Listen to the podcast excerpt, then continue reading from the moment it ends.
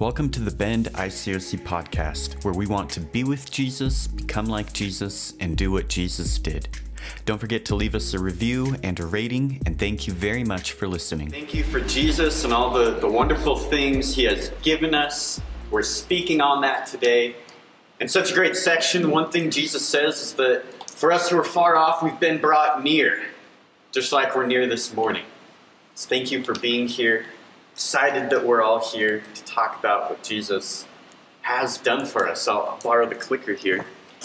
And, you know, he also mentions that he's torn down this wall of hostility, so there's nothing to fear today on Halloween.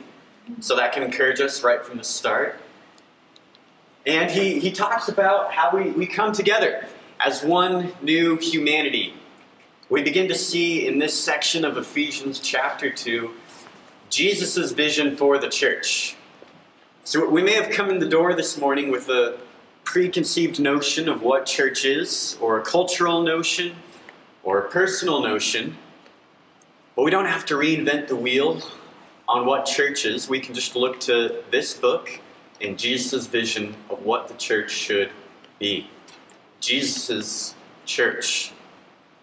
Whether you wore a costume today, didn't wear a costume, in Jesus' church. One new humanity is quite a, quite a concept that he brings up. That's why I, I titled it here today.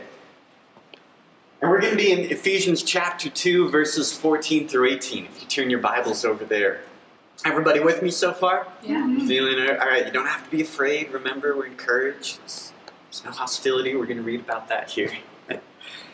But by way of review, you know, half of us were gone at a marriage retreat last weekend, experiencing our sister churches from all over Oregon and fellowshipping with them. I heard it was a great time. I'm thankful that everyone got to travel over there safely and come back. And we had even even beyond Oregon, our sister church up in Bellingham sent down their preacher, Luke Donatello, so he got to give us a message last week. That was great. And he spoke about this passage to give us a running start today. It says there, starting in verse 11, Therefore remember that at one time you Gentiles in the flesh, called the uncircumcision, by what is called the circumcision, which is made in the flesh by hands. Remember that you at that time were separated from Christ, alienated from the commonwealth of Israel, and strangers to the covenants of promise, having no hope and without God in the world. But now in Christ Jesus, you who once were far off, have been brought near by the blood of Christ. And you get that dual remember there. Remember, remember, this is who you once were, but not anymore. Now, by the work of Jesus, you are becoming the church. You've been brought near by the blood of Christ. And it's interesting, actually, in, in verse 12 there. Well, you don't have the number there, but where he says, Remember that you at one time were separated from Christ, alienated. You get the Greek there. There's a word for where we get our modern day word atheist. To be without God. To be unbelieving. To not acknowledge that there's a God. It says over in Romans 9, 4 through 5.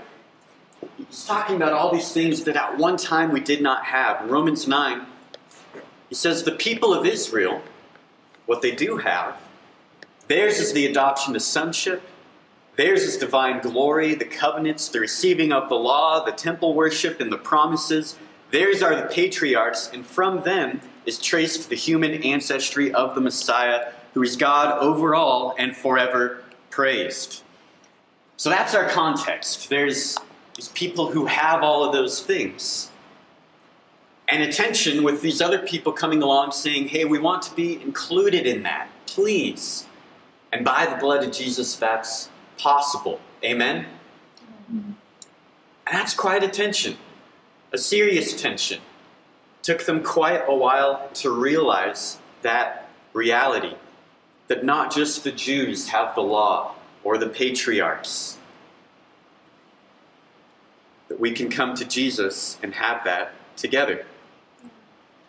It's for that reason, just to recap from last week, Luke said from this passage, remember those who are still without hope in the world. There are still people who don't have that. They can have that, but they need by the blood of Christ to have the peace of Christ, to be reconciled to Him. Remember them, and then for ourselves, remember what we've been given by having communion weekly. That was Luke's lesson last week.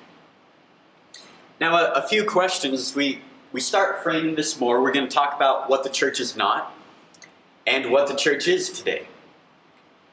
And we're, we're going to talk about a bit of this tension because I, I have all these questions that bubble up when I face a passage like this.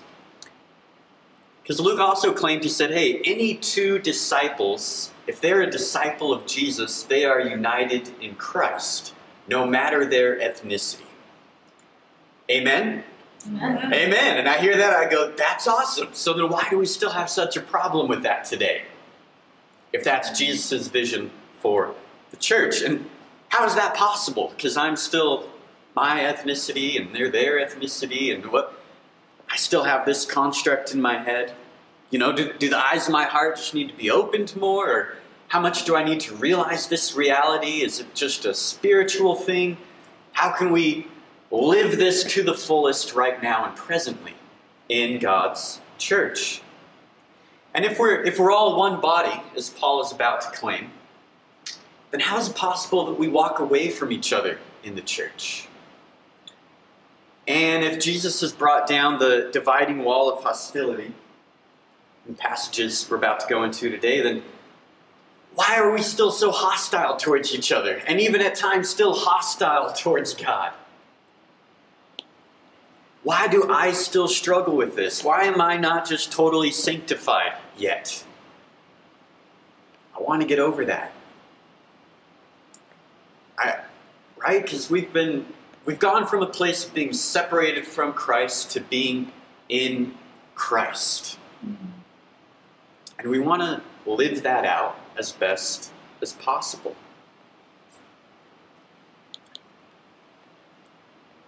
Not disagreeing with each other, but being one body.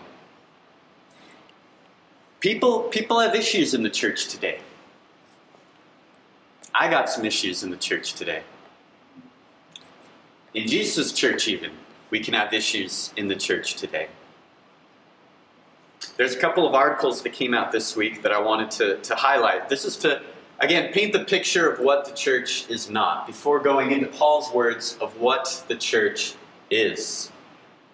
So we, some of these issues have really been exacerbated, brought to light. Fault lines have bubbled up to the surface by 2020, by COVID. Every time you turn on the news, you can see this masked and unmasked people.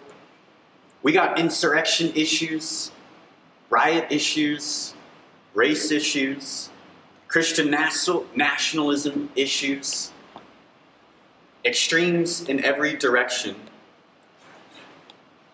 And it, it, reveals that perhaps not so many Christians are as deeply rooted in Jesus as we thought we were. That perhaps our, our faith was planted in a, a shallow place in the church. Now the sun has come out and scorched us and disciplined us. And it turns out our, our roots and our faith and our relationships weren't that deep. And now they've withered and splintered and are being blown in every direction by every wind of teaching. We want to be more rooted than that. Amen. From an article this week, I was just reading that a recent study by Barna said 47% of Christian millennials said that it was wrong to share your faith with someone and try to convert them to your belief system. So, no, that's not a good idea. But that's completely antithetical to Jesus' heart and mission that we can all be one, united in Him. That's a huge statistic.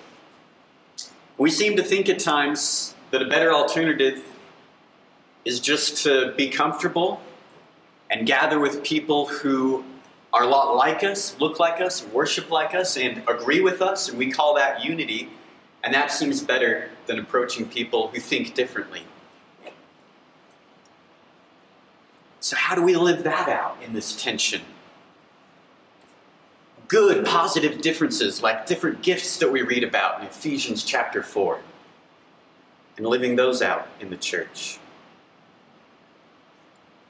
So if we have a comfortable unity of, hey, you're just like me, we don't really need the Holy Spirit to achieve unity there. Can do that ourselves pretty easily on any day of the week. Just this morning in New York Magazine, the title read, Are, are conservative Christians the real secularists now? It's an alarm many people are raising. I know I'm getting kind of deep and critical very quickly here. It's not the heart to be critical, but it is setting it up to begin talking about these principles that transcend these issues. Are conservative Christians the real secularists now?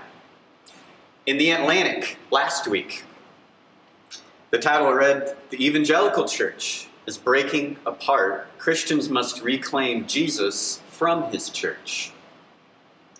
An evangelical, that's a great theological term for, hey, you're sound and you're rooted in the gospel, but some people have hijacked that term to make it a little closer to consumer American cultural Christianity. Some highlights from this article. They say when the Christian faith is politicized, churches become repositories, not of grace, but of grievances. Places where tribal identities are reinforced, where fears are nurtured, and where aggression and nastiness are sacralized. And this, this is from a person writing for The Atlantic. Um, they, they interviewed seminaries and pastors all over the nation they said this What we're seeing is massive discipleship failure caused by massive catechism failure. The church in the U.S. over the last five decades has failed from its adher- to form its adherents into disciples of Jesus, so there is a great hollowness. All that is needed to cause the Im- implosion that we have seen was sufficiently provocative stimulus, and that stimulus came. Culture has catechized more than the church. This article mentions the Barna Group again, found that 29% of pastors said this last year that they've given real serious consideration to leaving the church. Leaving the min- not leaving the church, sorry, leaving the ministry within the last year. From the article, what we're dealing with, not in all cases, of course, but in far too many, is political identity, cultural anxieties, anti intellectualism, ethnic nationalism, resentments, grievances, all dressed up as Christianity. That's where the article concludes. Well, my highlights of the article. You can go read it in the Atlantic. We're going to go to the Bible today. That's from our culture and the world. But I like that ending highlight that Many have dressed up as Christianity.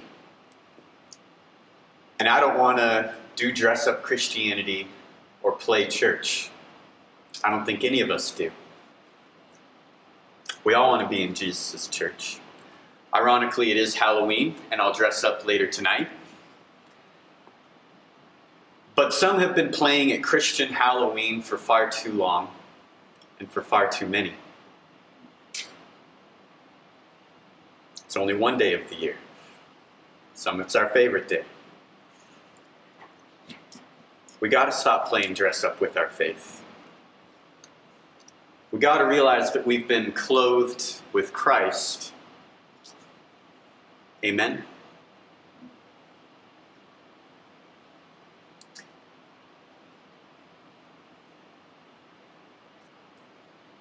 Well, let's go to our Bible now.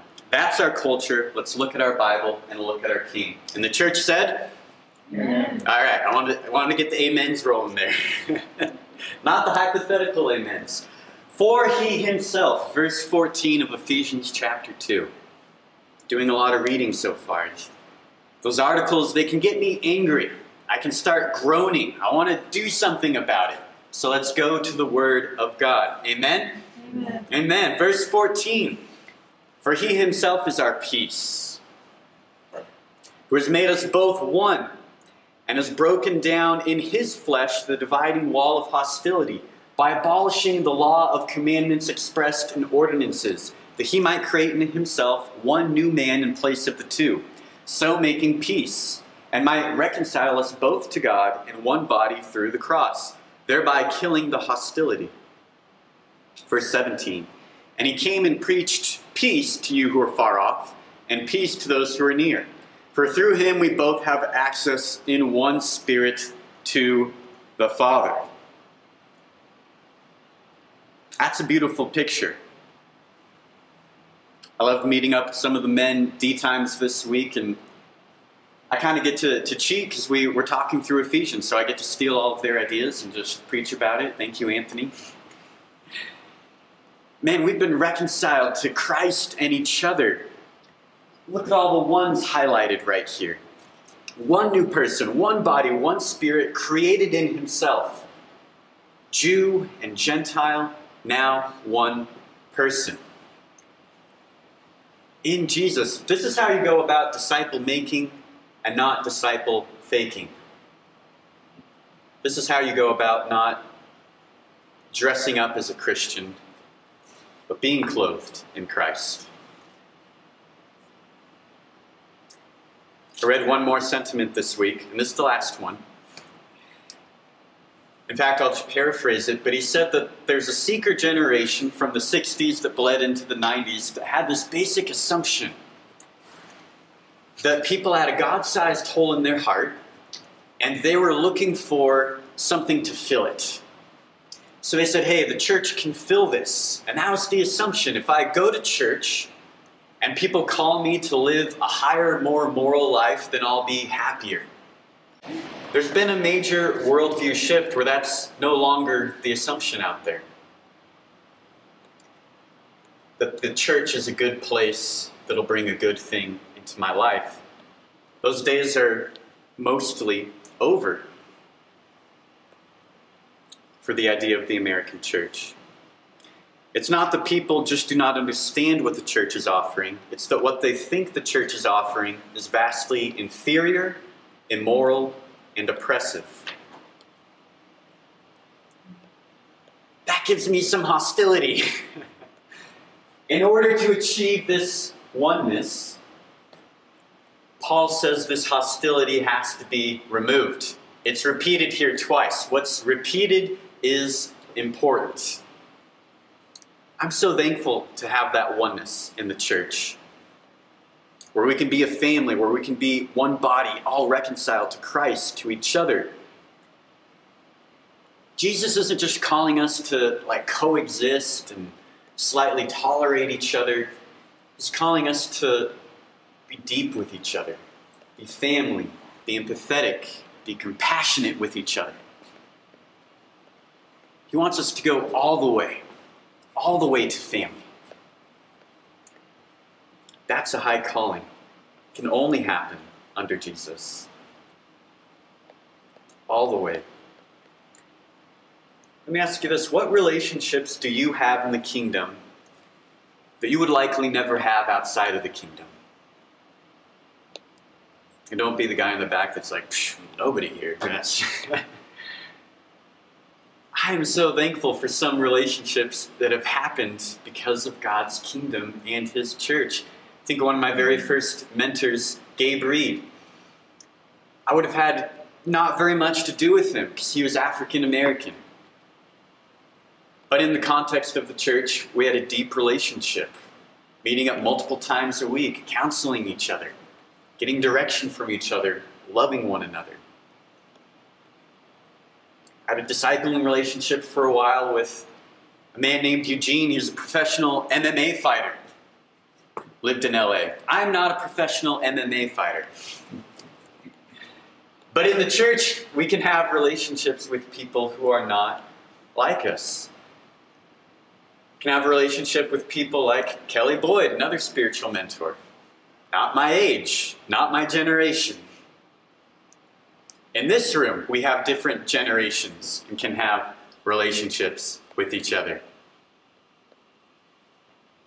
I could go on and on with these examples, but what is that example for you? What relationships would you not have if it was not for Jesus Christ? We got to begin thinking about the work Jesus has done and have a gratitude for that. And sometimes I get to a place where I go, okay, would these people have a relationship with me? Would they be my friend if I wasn't in this church organization? You know, do they value me as a person beyond just my usefulness to the institution? The answer is a disciple has made Jesus Lord is absolutely yes. We got to absolutely love each other, our neighbors, people in the church, everyone, and value them. But what I really love and really want to see is this blood of Christ, is this peace of Christ ruling in their hearts, because that's the only way we can have this deep, deep family and deep unity is through Him. I desperately want people to have that. People need to feel welcome to that and welcome to this family if they're ever going to experience that. Verse 16 And I might reconcile us both to God in one body through the cross, thereby killing the hostility. How welcome do others feel to this family? To you as an individual? If our churches are still divided in any way along racial, cultural lines, I think Paul and Jesus would say our gospel our grasp of the cross itself might be called into question. We all have to question ourselves. How do we deal with that hostility? And how do we deal with, man, I thought Jesus took this away and Jesus did all of this work? Well, what is my part? If Jesus died on the cross and shed his blood and purchased the church and tore down this dividing wall of hostility, then what are you going to do about this hostility? What is your part to play? And where walls are being built up in the church, maybe even in this room, I, would say this, even in my marriage, walls can be built up. even between husband and wife, one flesh union, I can, every single day, I gotta say, what am I doing to tear down the walls? Out of gratitude for Jesus tearing down the real wall right here.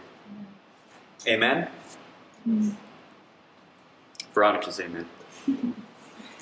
Now, just a little more context. Again, back to the Jew Gentile ethnicity and the hostility here. Paul is writing this. Let's just think about where he's writing it from. Under house arrest in Rome.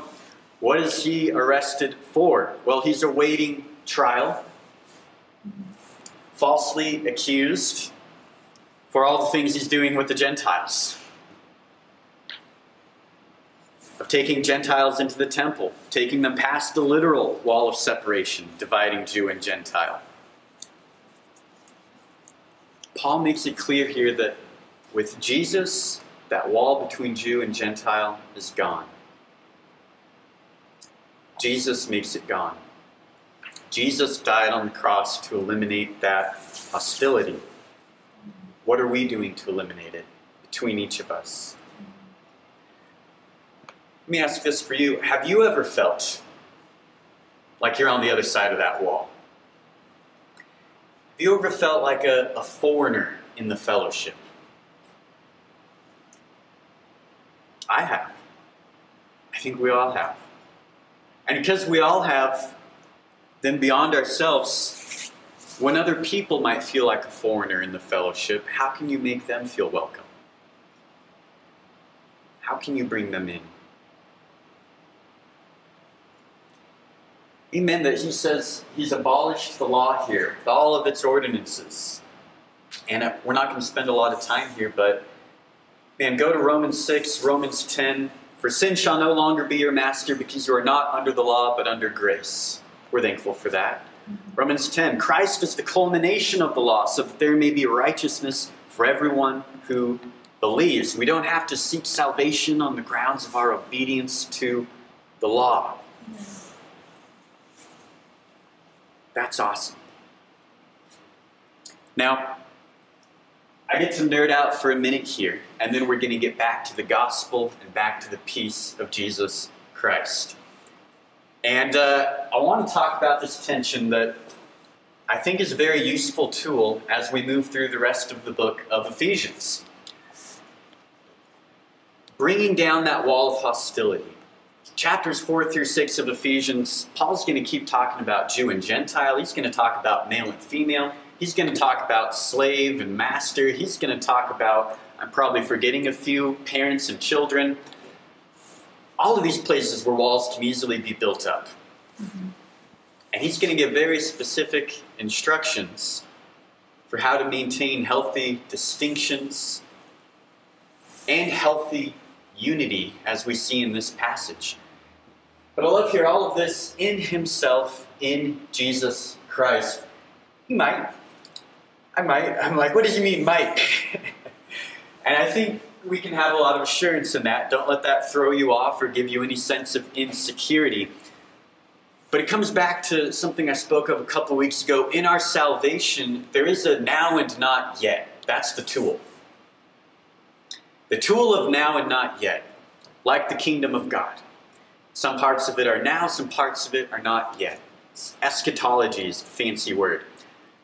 I thought of it best explained like this to talk about the mind of God. And I'm not an expert on eschatology, but if you've seen this popular meme out there, I think it's popular. Maybe it's just algorithm giving it only to me in this room.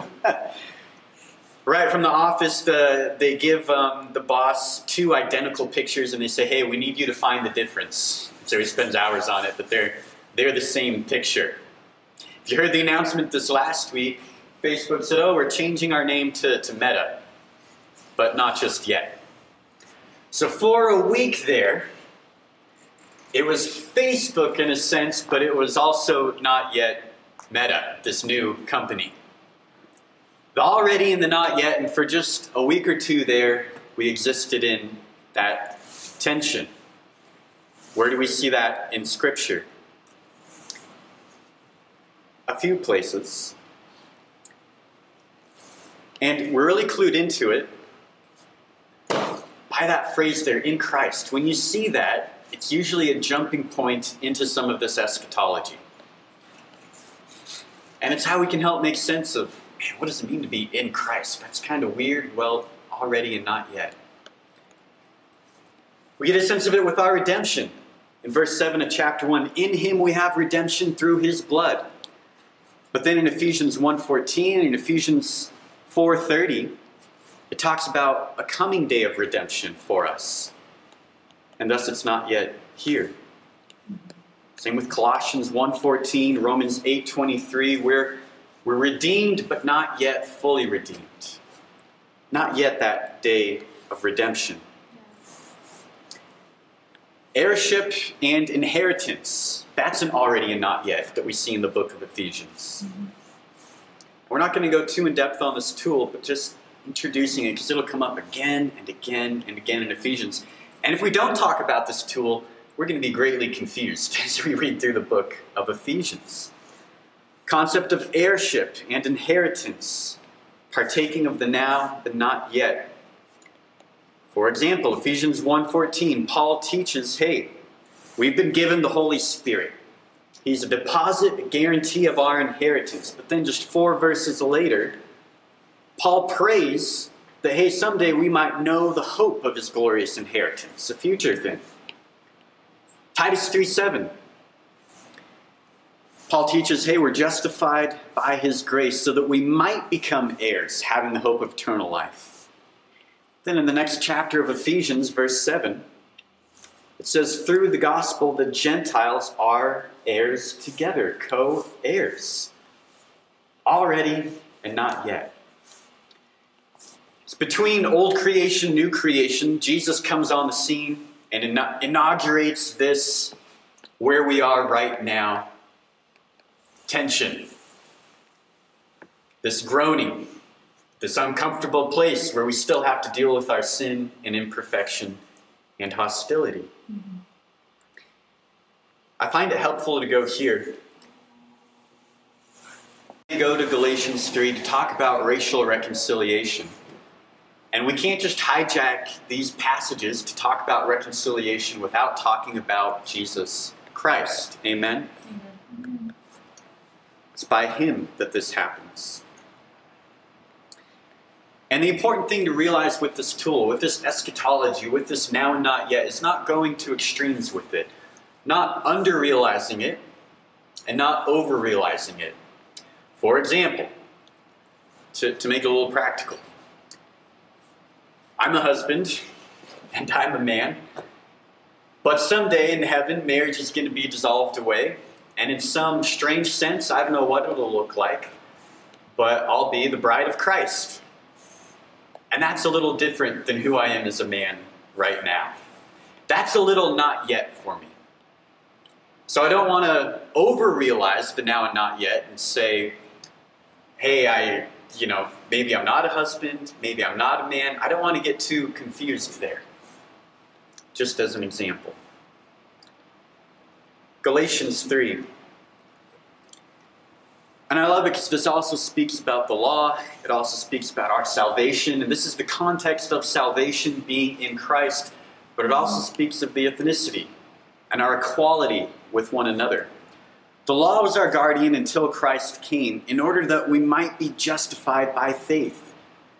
But now that faith has come, we are no longer under a guardian, for in Christ Jesus you are all sons of God through faith.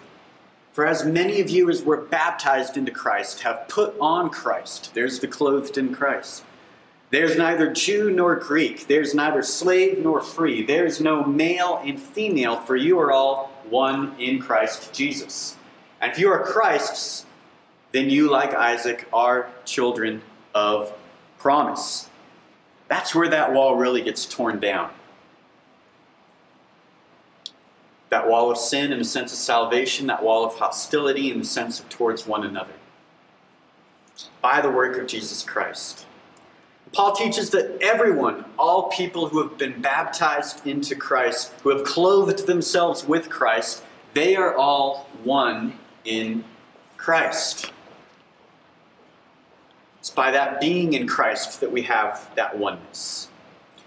So our inheritance, our salvation, it transcends any ethnic, cultural, gender, any kind of barrier that we would want to put there. Some aspects of that are still in process working towards the goal. We still have some of that hostility. We're still in this tension until Christ comes back.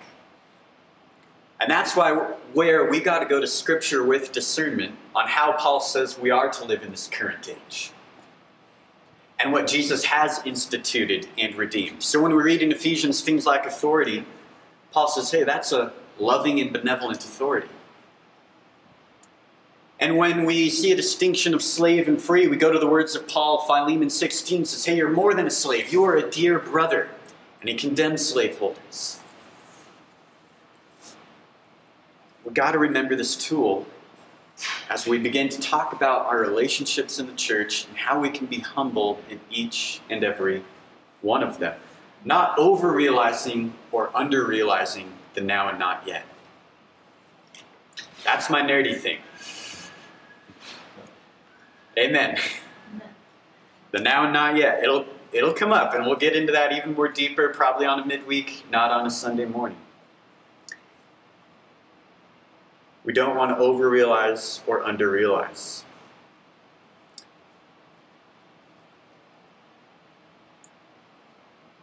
Just to make it practical and put it into practice then. To get out of the nerdiness. Each of us as individuals, where we're broken or putting up walls, where we're under realizing that eschatology, where we're saying, hey, maybe I want to be domineering towards other people, we can't have that and have Jesus as our Lord.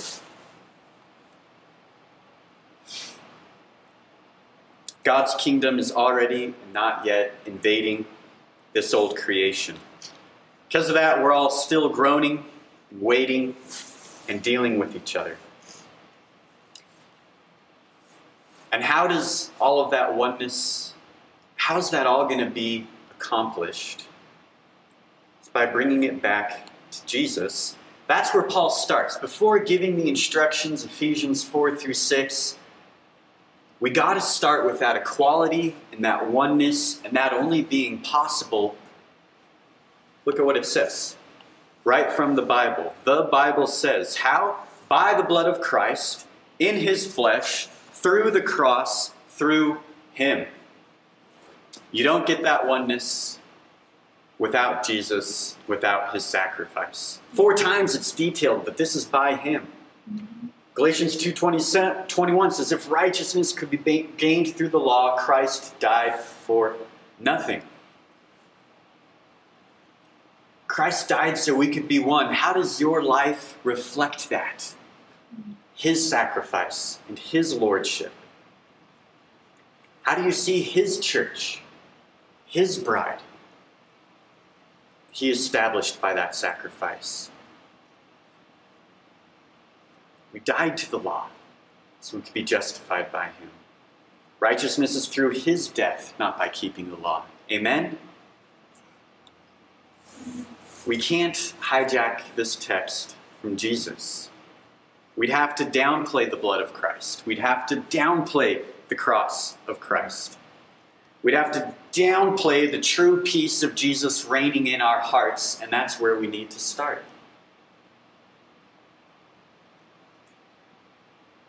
Asked that question a couple times before. Do others feel welcome in this family? So if we want them to experience the peace of Jesus, we got to let them know of that grace of Jesus. There's an acronym out there of what shame stands for, and it's that shame stands for should have already mastered everything. Is that what we expect from each other? Because that would be over realizing the now and not yet. We're not perfect yet. We treat each other that way, we're going to shame each other we're going to put up a wall of hostility. We're not going to welcome each other into this peace that Jesus offers.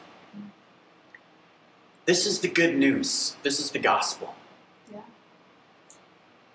And this is what makes possible Jesus' vision for the church that he wants today. We can't hijack it away from Jesus and bring that into communion. If you haven't grabbed your communion cup in the back there.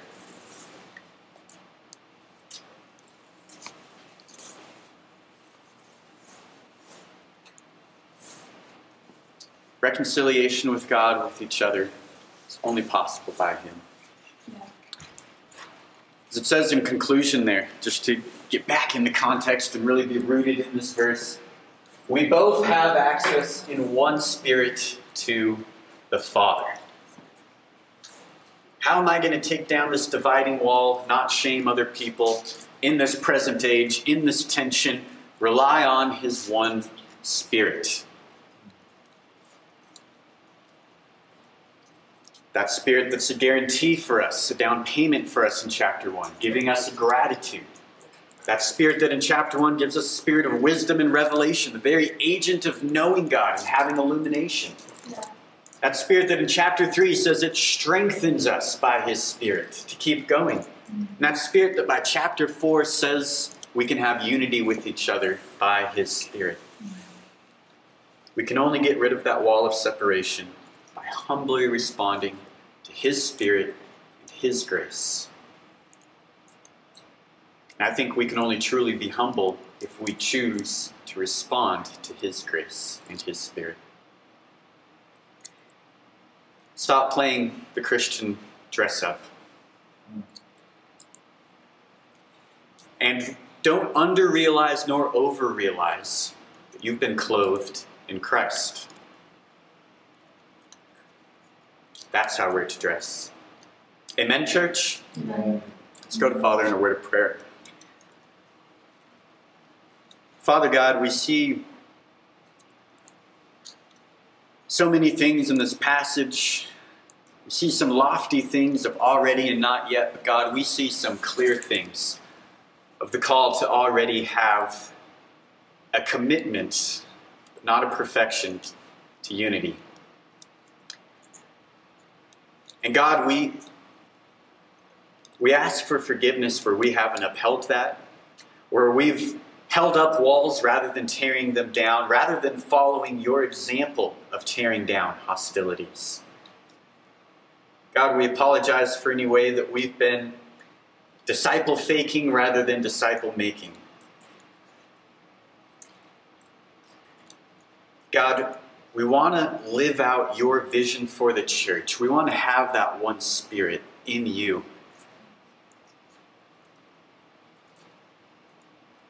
Lord, we're completely humbled by your vision of the church because it's only by you that it's possible.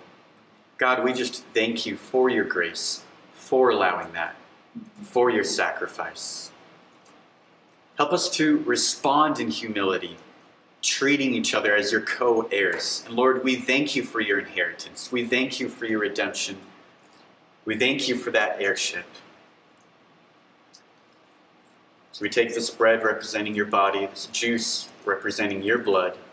As it's said in this very passage, remember, remember, we remember who we once were and that we were far off, and we thank you that by your blood we've been brought near. In Jesus' name, amen.